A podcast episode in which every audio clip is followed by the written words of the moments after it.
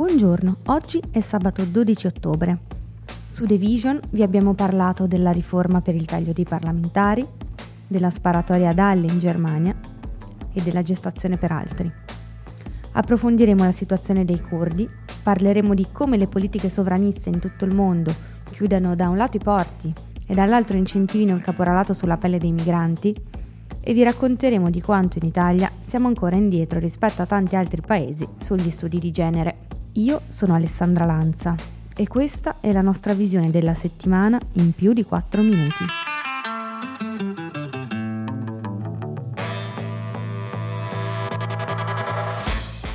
Lunedì la Corte europea dei diritti dell'uomo ha chiesto all'Italia di riformare la legge che regola l'ergastolo ostativo, la pena a vita che non può essere né abbreviata né convertita, a meno che il detenuto non decida di collaborare con la giustizia. Nel 2013 una sentenza della Corte aveva stabilito che questa pena viola i diritti umani, in particolare l'articolo 3 della Convenzione europea, che vieta trattamenti inumani e degradanti. La Corte aveva già censurato la legge una volta e ora ha respinto il successivo ricorso del governo italiano. La sentenza non è vincolante e la decisione di recepirla o meno spetterà il 22 ottobre alla consulta e poi al Parlamento. La maggior parte dei professionisti del settore, da Pietro Grasso al presidente dell'antimafia Nicola Morra, passando per il magistrato Nino Di Matteo, si sono espressi in maniera molto critica sulla sentenza. Per molti, infatti, eliminare questa pena, nata in Italia grazie a Giovanni Falcone per combattere mafia e criminalità organizzata, rappresenterebbe la vittoria di queste ultime e potrebbe portare a nuovi ricorsi da parte delle 957 persone che in Italia stanno scontando l'ergastolo per reati di mafia e terrorismo. Lunedì si è anche verificato l'ennesimo naufragio di migranti nel Mediterraneo a 9 km dalle coste di Lampedusa, in cui sono morte 13 persone, tutte donne,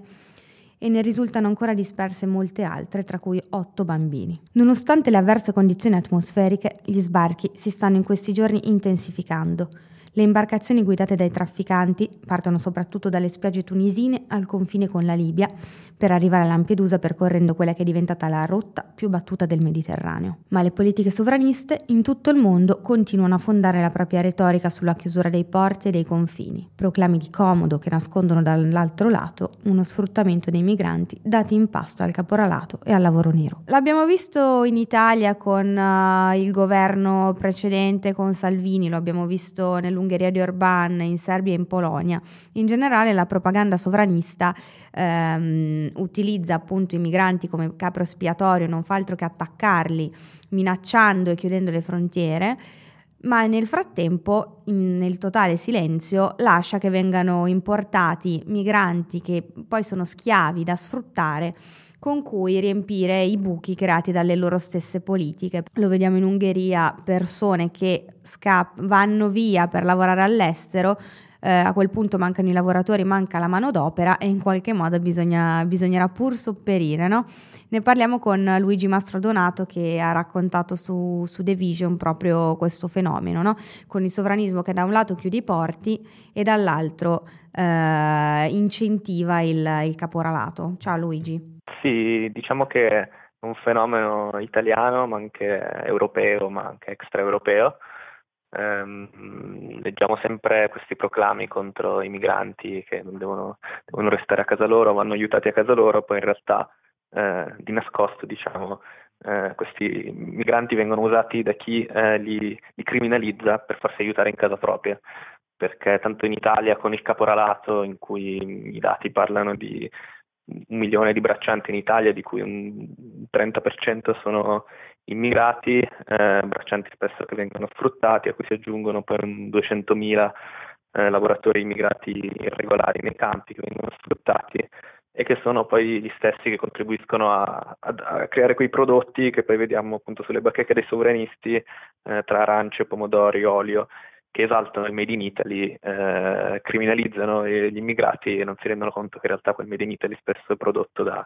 da immigrati spesso irregolari. Nel caso dell'Italia, tra l'altro, eh, questi immigrati irregolari che lavorano nei campi spesso sono il risultato delle politiche salviniane perché il decreto sicurezza che ha tolto il, i permessi di natura umanitaria ha reso irregolari molte persone facendoli di pratica, in pratica fuori dai circuiti dell'accoglienza e quindi eh, rendendoli più vulnerabili di assunzione, tra virgolette, da parte dei caporali. e quindi paradossalmente eh, sono aumentate le sacche di, di, di, di sfruttamento nei confronti di, queste persone. Quindi in Italia eh, i sovranisti parlano di porti chiusi, ma eh, sono i primi a godersi gli effetti del caporalato eh, a danni dei migranti. E la stessa cosa succede anche, ad esempio, nei paesi del patto di Visegrad, eh, come l'Ungheria, la Polonia, che mm, parlano di porti, ze- eh, porti chiusi, se la prendono con, eh, con, gli stati mediterranei che fanno entrare migranti. E, mh, mm, poi in realtà anche lì per sostenere un'economia che sta, sta andando molto bene, mm, ma eh, in una situazione di carenza di manodopera perché i locali se ne vanno all'estero, ehm, di nascosto, diciamo, comunque senza fare troppi proclami pubblici, mettono poi a lavorare eh, migranti che arrivano non dall'Africa ma più dall'Asia, dal Medio Oriente, quindi un po' meno riconoscibili rispetto all'immaginario del migrante classico di questi tempi. E quindi eh, favorendo poi lo sfruttamento anche lì, tant'è che i sindacati e le associazioni sono preoccupati per eh, queste, questo flusso di migranti e lavoratori verso questi paesi sovranisti e xenofobi visto che proprio per come vengono trattati a livello istituzionale poi si favorisce anche un, uno sfruttamento maggiore, quasi viene eh, autorizzato uno sfruttamento da parte dei, dei, dei padroni diciamo, eh, in quei paesi. Senti, da, diamo qualche dato in più sul, sull'Ungheria. Uh, tu racconti che um, appunto l'esodo più corposo con 600.000 persone che hanno abbandonato appunto l'Ungheria uh, è stato successivo all'ingresso nell'Unione Europea del, nel 2017, corretto? Che cos'è che è successo? Allora, molti giovani se ne vanno perché comunque sì, l'economia ungherese per esempio è un'economia in crescita, ma sicuramente i salari non sono gli stessi che possono offrire la Germania o altri paesi più sviluppati, diciamo. Quindi i giovani se ne vanno, il problema è che eh, le, frontiere sono chiuse e quindi si è creato questo paradosso per cui eh, le, le, le, industrie locali, le aziende eh, non hanno manodopera si dice che ad esempio nel settore manifatturiero, delle costruzioni, eh, anche dei servizi ci sono più di 100.000 posti vacanti e quindi appunto non c'è manodopera locale. Eh, Orban ha provato a, a risolverla con, eh, vabbè, innanzitutto con delle leggi eh, che favoriscono la natalità, però è un po' tardi perché ovviamente non lo risolvi subito. Quindi per esempio dei premi di eh, qualche decina di migliaia di euro per chi fa più di tre figli eh, oppure anche aumentando gli straordinari, quindi arrivando a, eh, mi sembra 200 ore di straordinari si può arrivare in un mese, e, mh, ci sono state delle proteste a livello sindacale, e, però l'obiettivo era appunto non, hai, non aveva lavoratori e quindi fa lavorare di più i pochi che ci sono e quindi l'ultima soluzione disponibile era quella di importare manodopera dall'estero ed è quello che si sta facendo in Ungheria, ma anche in Polonia per esempio dove un ministro è stato, un viceministro è stato eh, licenziato dal Premier perché pubblicamente ha ammesso che la Polonia ha bisogno di lavoratori stranieri, però in uno Stato che parla di frontiere chiuse e di sovranismo, eh, questo non si poteva ammettere pubblicamente, perché appunto è un discorso che rimane eh, privato ma non si può ammettere nel pubblico, questo qua di, dell'importazione di, di stranieri lavoratori. Di questa ipocrisia del, del sovranismo mh, mm, non si parla molto, no? perché chiaramente ehm, si cerca di tenere quanto più nascosto il, il fenomeno. Um, come, come, si può vincere comunque questa, um, questa appunto ipocrisia, uh, oltre che parlandone uh, da giornalisti? Beh, sicuramente uh, si può vincerla facendo delle, delle iniziative o comunque anche delle leggi. Ad esempio in Italia era stata fatta una legge contro il caporalato che sollevava eh, il fenomeno, cioè capire che c'era un problema in Italia una legge che peraltro è stata criticata da Salvini, quindi sicuramente ci si deve muovere a livello eh, istituzionale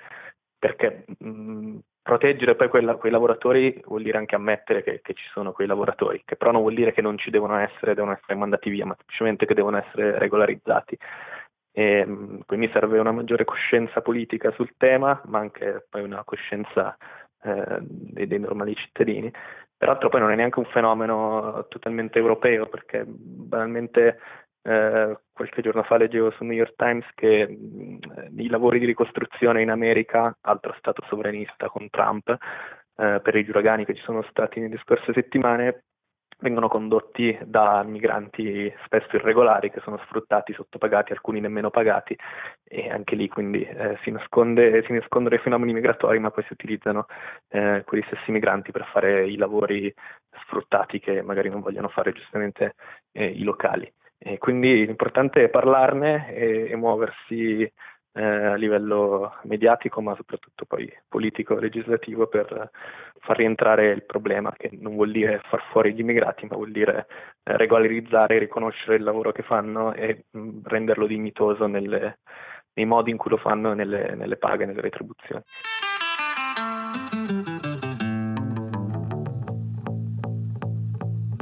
Martedì alla Camera si sono concluse le votazioni della riforma costituzionale sul taglio dei parlamentari, che prevede il taglio di 115 senatori e 230 deputati. Approvata con 553 sì, la riforma è stata fortemente voluta dal Movimento 5 Stelle ed è stata appoggiata sia dai partiti di Forza Maggiore, PD, Italia Viva, Liberi Uguali, che dall'opposizione, Forza Italia, Lega, Fratelli d'Italia, con unici voti contrari da più Europa e noi con l'Italia. Secondo i 5 Stelle, che hanno fatto del taglio dei parlamentari uno dei propri cavalli di battaglia, il taglio anticasta porterebbe un risparmio di 500 milioni di euro a legislatura, oltre a una maggiore efficienza del Parlamento. Nei fatti però il risparmio per ogni legislatura ammonterebbe a poco più di 400 milioni e la perdita di rappresentanti alle Camere porterà l'Italia all'ultimo posto nell'Unione Europea per tasso di rappresentanza, con un solo deputato per oltre 150.000 cittadini. La discussione quindi non dovrebbe porsi tanto in termini di costi materiali, ma di valore democratico. Vogliamo davvero meno rappresentanti o avrebbe più senso averne di più, di più competenti e più vicini ai cittadini? Questa è la domanda.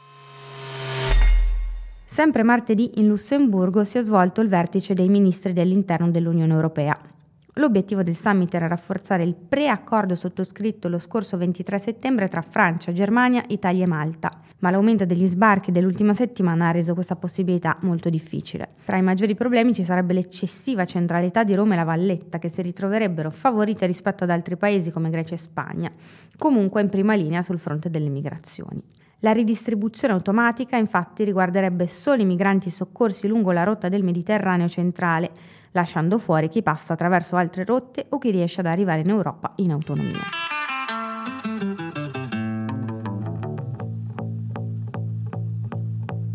Mercoledì 9 ottobre ad Halle, cittadina nell'est della Germania, di fronte a una sinagoga, un uomo ha aperto il fuoco, facendo due vittime e due feriti. All'interno della sinagoga in cui non era fortunatamente riuscito ad entrare, c'erano almeno una cinquantina di persone che stavano celebrando lo Yom Kippur, la festa religiosa ebraica dell'espiazione. L'assalitore, il neonazista 27enne Stefan Balliet, ha trasmesso in streaming il suo atto e sarebbe stato mosso da razzismo e antisemitismo. Pochi giorni prima di imbracciare le armi rudimentali che si era costruito da solo, aveva diffuso su internet un manifesto in cui dichiarava i suoi intenti. Non è la prima volta che accade un episodio del genere. Tra i più recenti ricordiamo quello dello scorso 15 marzo, in cui a Christchurch, in Nuova Zelanda, Brenton Tarrant aveva aperto il fuoco in una moschea per 15 minuti, mandando il massacro in live streaming su Facebook. L'attacco suprematista in Germania è insomma l'ennesimo atto commesso da un uomo che si è radicalizzato probabilmente via internet, mentre l'estrema destra, nonostante le recenti mosse di Facebook per chiudere alcuni gruppi, è ancora libera di diffondere online la sua retorica che parla di sostituzione etnica, con questi risultati. Dopo la notizia del ritiro delle truppe statunitensi sul confine tra Turchia e Siria, arrivata dalla Casa Bianca, il presidente turco Erdogan ha fatto partire mercoledì l'offensiva denominata Operation Peace Spring. Secondo il leader turco l'obiettivo sarebbe riportare la pace, ma in realtà sembra più che altro un'azione volta a riguadagnare quei territori dove attualmente risiede la popolazione kurda, preziosissima alleata dell'Occidente nella lotta all'ISIS di questi anni. A essere colpite dall'offensiva sono infatti state anche le zone abitate dai civili, costretti ora alla fuga. Sia l'Agenzia delle Nazioni Unite per i rifugiati che l'Osservatorio siriano per i diritti umani hanno denunciato che i combattimenti innescati dal presidente Erdogan avrebbero messo in fuga decine di migliaia di civili. Le forze democratiche siriane hanno spiegato come l'operazione rischia di trasformarsi in un conflitto permanente che potrebbe tra l'altro ridare potere al califfato. Come detto, i curdi sono il popolo che più di tutti si è impegnato nella sconfitta dell'ISIS, con una resistenza oltremodo eroica. Ne parliamo con il nostro collaboratore Mattia Madonia. Il problema dei curdi è, una questione che va avanti da secoli perché la loro lotta per l'indipendenza è sempre stata ostacolata e bloccata eh, nel sangue attraverso anche genocidi che hanno minato il riconoscimento di un popolo. Sin dai secoli passati, quando eh, il popolo curdo tentava di avere un loro spazio, una loro identità, eh, non sono mai riusciti a, a ottenere uno Stato reale riconosciuto da, dalle istituzioni internazionali. Addirittura dopo la seconda guerra mondiale, eh, con la sconfitta dell'impero ottomano, speravano di poter dire la loro, soltanto che eh, sono stati di nuovo riconquistati i loro territori attraverso i, i trattati siglati sotto la pressione del governo turco da lì in poi hanno tentato in ogni modo, anche attraverso la costruzione di partiti, eh, anche di resistenza armata come il PKK, il partito dei lavoratori del Kurdistan, di eh, riappropriarsi delle, dei loro territori eh, per poter garantire al popolo un'indipendenza, un'autonomia. Soltanto che sono state realizzate diciamo, delle operazioni militari tese a contrastarli per reprimere queste rivolte nel sangue sia negli anni Ottanta, eh, durante la guerra tra Iraq e Iran, sono state ritrovate addirittura delle fosse comuni eh, risalenti al periodo di Saddam Hussein eh, contenenti cadavere, cadaveri di curdi. Eh, quindi un popolo che è stato continuamente eh, smembrato proprio perché non eh, le zone attorno al territorio chiamiamolo immaginario del Kurdistan, che comprende appunto la Turchia, la Siria, l'Iraq e l'Iran, non hanno mai permesso eh, la realizzazione di un vero Stato indipendente, fino a bloccarli col sangue. Quanti sono oggi i curdi appunto sparsi tra, tra questi stati che tu hai nominato adesso? I curdi adesso la, la, stima precisa non è possibile da fare perché non c'è un vero e proprio censimento, ma si parla di più di 40 milioni di curdi. Se noi pensiamo ad esempio eh, al numero di abitanti dell'intera Scandinavia, ovvero 20 milioni, vediamo che è il doppio, soltanto che sono 40 milioni di persone totalmente ignorate dalle comunità eh, internazionali, sia a livello politico che sociale, perché non possono neanche usare la, la loro lingua, non possono riunirsi pubblicamente negli stati eh, dove vengono considerati degli intrusi, perché la Turchia, ricordiamo, eh, vede i curdi come una minaccia, un'associazione terrorista, quindi non permette e non ha alcuna intenzione eh, Erdogan di riconoscere alcun tipo di diritto ai curdi. Eh, la Turchia in realtà poi ha, ha dei problemi, mh, uh, diciamo, culturali, no? perché il modello di, di società eh, portato avanti da, dai curdi è ben diverso no? da quello di, di, paesi come la Turchia o dei paesi a religione musulmana eh, di quelle zone. Certo, eh, è un problema soprattutto a livello sociale perché il modello che stanno portando avanti i curdi, soprattutto in alcune zone come Rojava, spaventa eh, particolarmente la Turchia perché eh, il modello dei curdi eh, si rifà al confederalismo democratico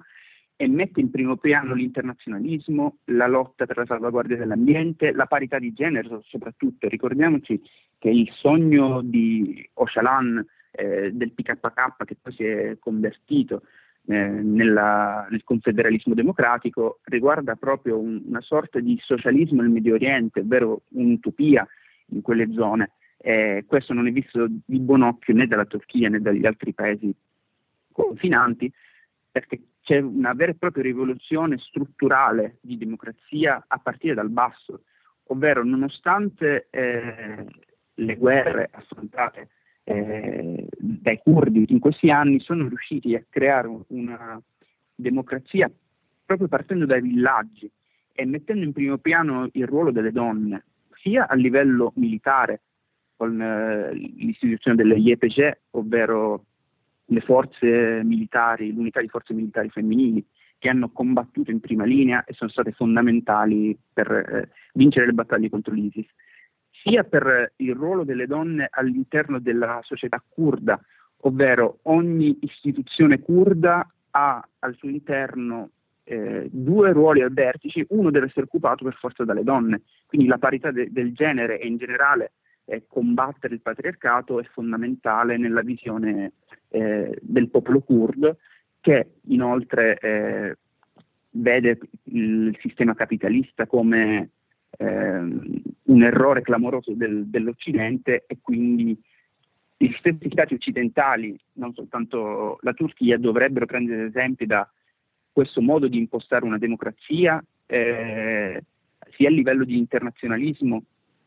che di eh, struttura interna del, della loro comunità. Uh, senti, abbiamo fatto cenno a, appunto alla lotta contro l'ISIS per, nella quale i curdi si sono rivelati fondamentali e chiaramente eh, loro, la loro presenza e il, il loro essere eh, in prima linea ha fatto molto comodo eh, a tutti gli stati impegnati in questo senso no? contro l'ISIS, in primis gli Stati Uniti. Eh, cos'è che è cambiato adesso? Perché appunto um, Trump che ha, aveva assicurato che ehm, avrebbe comunque tutelato i curdi, eh, ultimamente eh, ha fatto delle mosse che non, non sembrano andare in questo senso, no? è un vero e proprio tradimento, chiamiamolo con le parole giuste, perché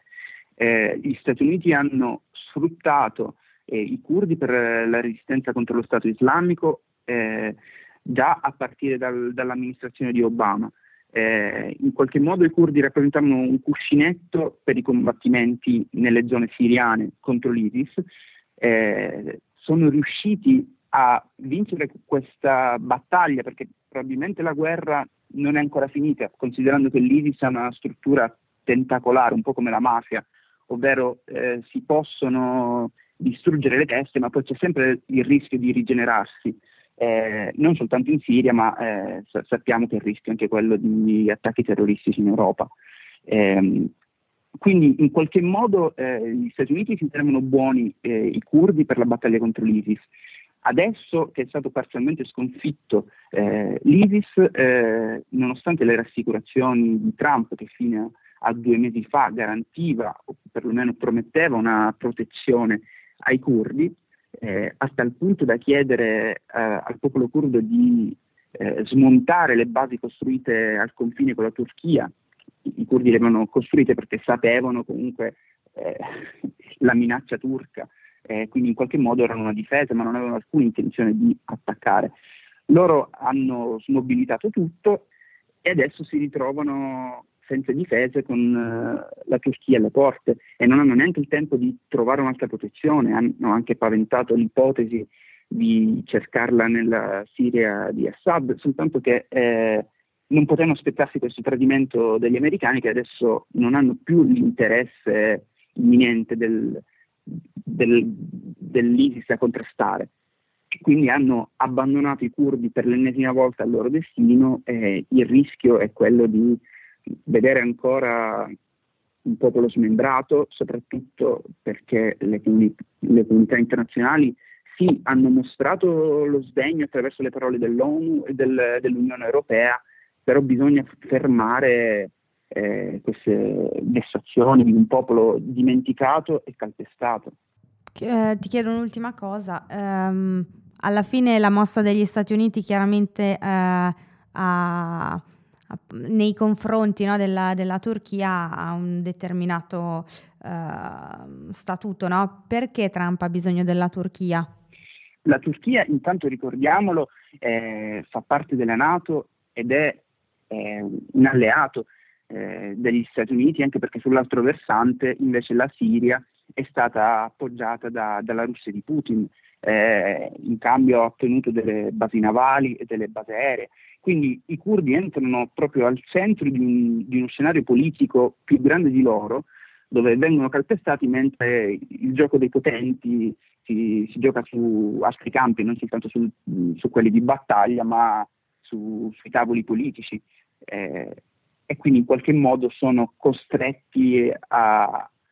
essere costantemente e storicamente delle vittime.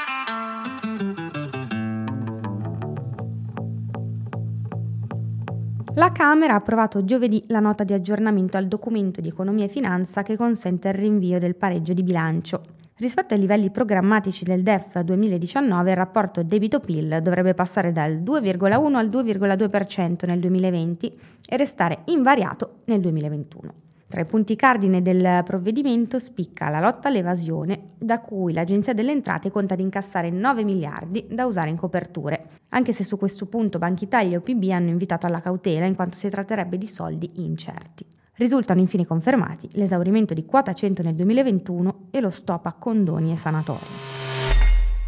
Intanto l'Italia si rivela il primo paese in Europa per numero di giovani NEET, Not in Education, Employment or Training. È il risultato di uno studio che è stato pubblicato giovedì dall'UNICEF, secondo cui i ragazzi che non studiano, non lavorano e non seguono percorsi di formazione nel nostro paese sarebbero oltre 2 milioni, cioè il 23,4% del totale della fascia d'età tra i 15 e i 19 anni. Solo in Sicilia l'incidenza sale al 38,6% della popolazione residente e a seguirla troviamo la Calabria con il 36,2% e la Campania con il 35,9%. In generale, mentre nel nord Italia l'incidenza è del 15,5% nel centro del 19,5%, a sud la media arriva addirittura al 34%.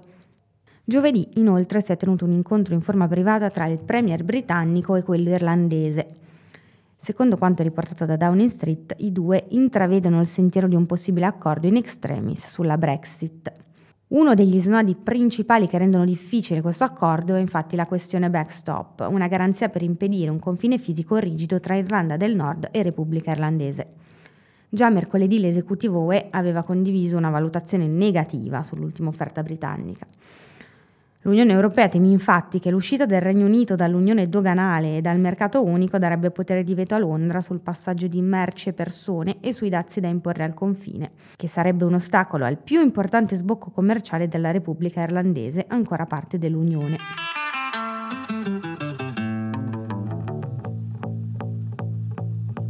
Ieri le autorità statunitensi hanno arrestato due cittadini americani di origine ucraina che sarebbero coinvolti nello scambio di favori tra Stati Uniti e Ucraina che ha portato il presidente Trump alla procedura di impeachment. Secondo un reporter del Wall Street Journal, i due avrebbero pranzato con l'avvocato di Trump, Rudolph Giuliani, in un albergo di proprietà dello stesso presidente americano a Washington. I due uomini d'affari sono poi stati fermati in un aeroporto non lontano dalla capitale L'accusa è quella di aver preso parte a un sistema di finanziamenti ai candidati delle elezioni federali e statali americane in cambio di favori e di concessioni. E avrebbero mm, anche avuto un ruolo nel tentativo di sollevare Mari Jovanovic dal suo ruolo di ambasciatrice statunitense in Ucraina. In settimana il Guardian ha pubblicato un'inchiesta che racconta come dal 1965 a oggi un terzo di tutti i gas serra emessi dall'uomo ovvero 380 miliardi di tonnellate di diossido di carbonio, sono stati prodotti dalle 20 società petrolifere più grandi del mondo, 12 di queste di proprietà statale. Le quattro private più grandi inquinano per il 10% del totale e la sola società saudita Aramco avrebbe prodotto più del 4% del totale mondiale. Un report che mette in luce in maniera sconcertante le responsabilità di queste società nei confronti della crisi climatica in corso. Chiudiamo la settimana raccontandovi di come in quasi tutte le università del mondo esistano dei corsi di gender studies e anche di women studies, mentre in Italia siamo decisamente molto indietro. Ne parliamo con eh, la nostra collaboratrice Elisabetta Moro, che appunto lei stessa è stata studentessa eh, di un master, ovviamente non italiano ma del Regno Unito, in Women Studies. Ciao Elisabetta. Ciao Alessandra. Senti, facciamo subito chiarezza. Uh, in che cosa consistono questi Women Studies? Uh, in cosa si differenziano dai Gender Studies? Perché noi in italiano tendenzialmente ripieghiamo un po' sulla formula studi di genere, però appunto vanno fatte le, le dovute distinzioni, no? Sì, esatto, hai detto bene perché appunto in Italia il, la terminologia Women Studies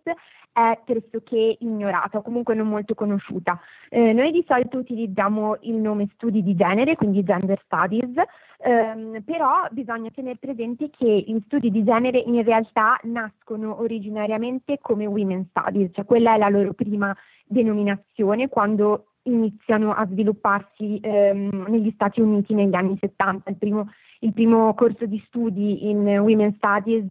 ehm, viene istituito nel 1970 all'Università di San Diego e poi da lì nel mondo anglosassone, poi dopo successivamente in Europa appunto cominciano a diffondersi, sempre come Women's Studies, anche perché ehm, diciamo che nascono in continuità con quello che è il movimento femminista. Eh, quindi diciamo anche le stesse attiviste spingono per un riconoscimento accademico di questi, di questi studi, che sono studi che diciamo, mh, pongono l'esperienza delle donne nella storia, nella società e nella cultura al centro della loro eh, analisi. Eh, è soltanto poi verso gli anni Ottanta che invece mh, si comincia a discutere eh, proprio all'interno del, degli ambienti accademici e mh, femministi se eh, cambiare il nome Women's Studies in Gender Studies, perché comunque alcuni pensano che eh, possa risultare meno politico, cioè, nasce una vera e propria querel diciamo, su,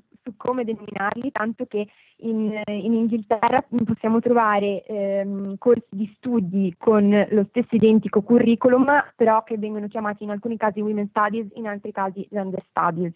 Diciamo che poi con, nel corso degli anni siccome nascono tutta un'altra serie di studi, di aree di studio che ehm, hanno il genere, il concetto di genere al centro della loro analisi, come per esempio eh, diciamo, i queer studies, i, i masculinity studies, altri studi sulla sessualità che comunque prendono sempre il genere come punto di partenza, a quel punto il, il, la terminologia gender studies comincia ad essere usata comunemente per comprendere tutte queste aree di questi studi che appunto hanno al centro della loro analisi e anche della loro didattica l'identità di genere e la sua rappresentazione eh, nella società, diciamo. Tra le, i motivi di appunto difficoltà nel riuscire a dare diciamo una credibilità a questo tipo di, di studi e di, di, percorso accademico c'era proprio il fatto cui tu facevi cenno del legame con la politica, no? nel senso che eh, come raccontavi sono studi che sono nati sotto la spinta del, del, femminismo degli anni 70